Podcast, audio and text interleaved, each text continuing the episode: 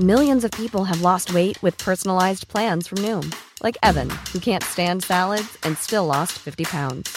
Salads, generally, for most people, are the easy button, right? For me, that wasn't an option. I never really was a salad guy. That's just not who I am. But Noom worked for me. Get your personalized plan today at Noom.com. Real Noom user compensated to provide their story. In four weeks, the typical Noom user can expect to lose one to two pounds per week. Individual results may vary. Well, we're looking at extreme weather today in the central U.S. Widespread damaging winds. And those damaging winds have nothing to do with severe weather, although there will be, once again, another outbreak today. We're also talking about another storm coming into the west. What a week we've had. Short term pain, long term gain, I'll explain. And we're still cooking up.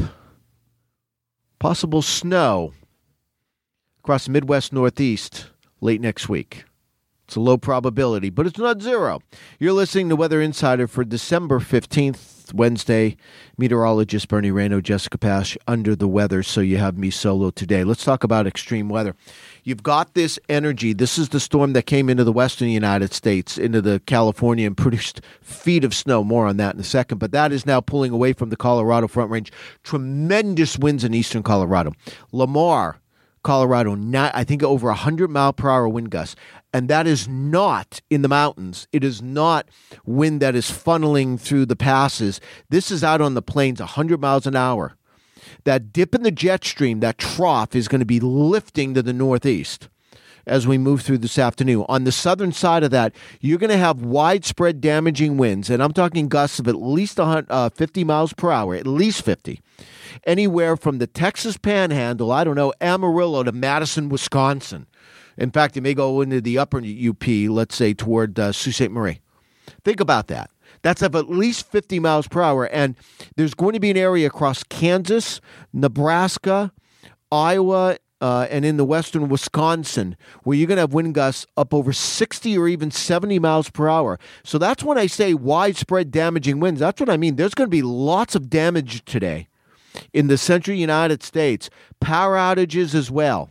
Now, it's sometimes hard to, uh, you know, it's hard to predict power outages, but certainly the winds are going to be strong enough for widespread power outages and also widespread wind damage to houses, to trees, to outbuildings, problems. Now, this upper low, as it comes north and east, it's also like a heat pump.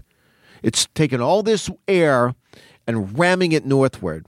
So in cities like Omaha, Des Moines, Kansas City, um, you know, even Madison, Wisconsin, in this area, it's December 15th.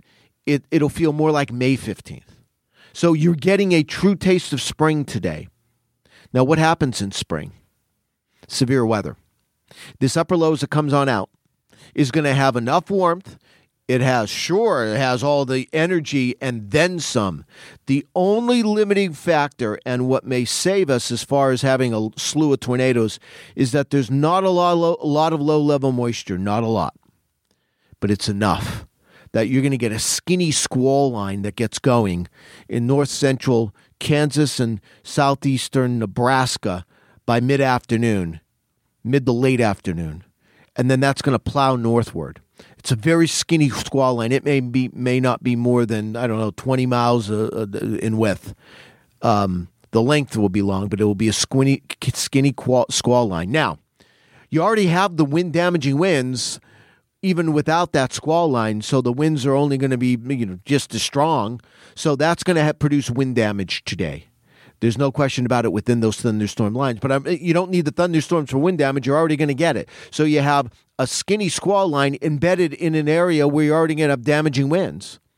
And then that area plows northeast. So the risk for damaging winds within that thunderstorm area, uh, line of thunderstorms, is high. Cities like Madison, Rochester, Des Moines, Dubuque, Cedar Rapids, even down toward Kansas City, Omaha by mid to late afternoon um, you're going to have wind damage anyway, but with those thunderstorms, you're going to have wind damage with that as well. Also, while it is going to be a linear or a line of thunderstorms, uh, that since the trough goes negatively tilted, You tend to get more directional shear with negatively tilted troughs. So I, I, I think you're going to have tornadoes with this. Now, I don't think it's dozens of tornadoes that we had Friday night. I think there's a, a handful of tornadoes with this. I am concerned though that that that negatively tilted trough bothers me. That you can have more than that, but there's just not a lot of low level moisture. But I think it's enough. Then that plows north and east. So I mean, there is widespread damage today just from the winds, and then you put the thunderstorms within that area. So the area to watch for is southeastern Nebraska, central and eastern Iowa, western, southwestern Wisconsin, southeastern Minnesota. That's an area to watch. Um, storm in the west, short term pain, major travel delays yesterday across I 5, I 80 through Donner Summit. We had all of the flooding in Central California, also Southern California flooding yesterday. So they ended up, I think the, the total storm, the storm total in Los Angeles was 2.19, I think, 2.19. The daily rainfall was either 2.16 or 2.14, I can't remember, but that, that shattered the record, which I think for the daily rainfall with 0.96 set back in 1888. They shattered that, and it was the wettest day that we've seen in, in Southern California since I think January 2nd of 2017 when they had, I think, 2.76. And this was uh, 1. Point, I think it was 1.26. No, no, no, 2. Point, I'm getting my numbers. I'm all confused. Two, I think it was 2.16 yesterday, 2.19 total. Uh, San Francisco had over four inches of rain. San Francisco, so far, this is an incredible stat. San Francisco has had over it's somewhere around 11.3 or 11.4 inches of rain so far this water season. Now, the way California does this, they have a water season which begins October 1st and ends September 30th. Right? So October 1st to September 30th. So the new water year for 21, 2021 and 2022 started in October. They've already had more rainfall this water season than they did all of last. They could not have a drop of rain for the rest of the season in San Francisco, and it won't be a top 10 dry year. Now, we need more. We're going to get more. We have another storm coming this afternoon, another half inch to an inch of rain in Los Angeles. I mean, in, in San Francisco. This will likely put them over 15 inches of rain for the water year. Um, did I say that? Was it 11? Yes. No, it'll put them over 12 inches. They've had over 11. This will probably put them over 12 inches. All these numbers are running in my head. Um, there was anywhere from four to six feet of snow up above 7,000 feet in the Sierra. If you get a chance, go to my Twitter account and, and, and scroll through my tweets. I have a before and after picture in the Sierra, the snowpack, before, which was taken on Friday, and then this morning. Now they're going to get another one to three, two to three feet of snow. This is a colder storm, but it has less moisture. But uh, I, I, do think um, there's going to be major travel delays. I 5 through Shasta County, uh, heading north in the Northern California through the Siskiyous, and the Northern and Central Sierra, anywhere from one to four feet of snow. It's to it's gonna thump. Then it's gone. Then we have a little bit of a break but it looks like we have another wet pattern coming uh, Sunday in the most of next week, which means more flooding, more travel delays. But uh, unfortunately, and I say this all the time, the way you end droughts in California is how, Ken? Floods. That's the way it works. It's like a it's like, like your outdoor spigot. In California, it's either off and you don't have a drop of rain or it's on full blast and you can't get it to stop. Well, the spigot's on. Now, the Northeast, no sign of winter, but some signs. Some signs. This cold front that's coming into the Midwest comes in in the Northeast. Friday, you get a fresh injection of cold air. It's not Arctic air, but it's cold enough for snow. And then you get a little piece of energy coming, coming east. All right a piece of this energy that's coming, the trough coming into the west today, piece of that comes east. You're going to get a wave to go across southern Pennsylvania. I think we have a few to several inches of snow. It'll be northern New England where you have the fresh injection of cold air. It'll be north of the New York State Thruway. This is not coming to the I 95 corridor. I don't even think it's Boston. I think it's in Vermont, New Hampshire, and Maine, several inches of snow. Then, then that goes by We'll watch another system, State of the South, not probably not too much Tuesday and Wednesday.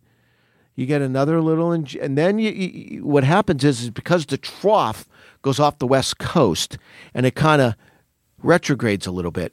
You have a split flow.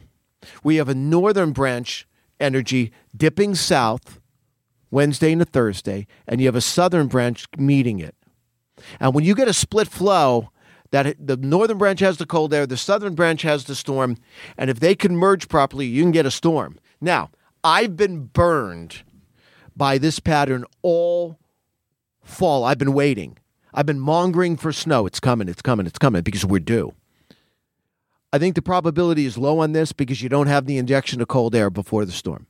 However, it's not zero. And if there would be something, it would be Christmas Eve.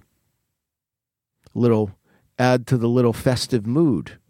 So uh, that's what I'm cooking up. Now, obviously, I don't necessarily want that to happen because I know there's lots of people traveling. I don't want travel delays. I don't want problems. But for those of you that want a white Christmas, all hope is not lost yet from the Midwest toward the Northeast. Now, obviously, it would be more likely New England than it would be Mid Atlantic, but I'm going to keep an eye on it.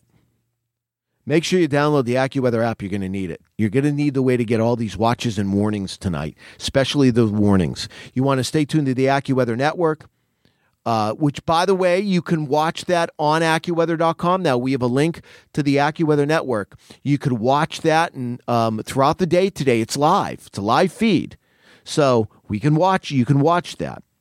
Also, make sure you have the AccuWeather app downloaded, and uh, we'll keep you updated. Thank you for listening to today's edition of Weather Insider. For the latest in breaking weather news, be sure to follow Bernie Rayno on Twitter at AccuRayno. And be sure to subscribe, rate, and review all of our podcasts on Apple Podcasts, Google Podcasts, Spotify, or wherever you listen to your favorite shows. Planning for your next trip? Elevate your travel style with Quince. Quince has all the jet setting essentials you'll want for your next getaway, like European linen, premium luggage options, buttery soft Italian leather bags, and so much more. And it's all priced at 50 to 80% less than similar brands. Plus, Quince only works with factories that use safe and ethical manufacturing practices. Pack your bags with high-quality essentials you'll be wearing for vacations to come with Quince. Go to quince.com slash trip for free shipping and 365-day returns.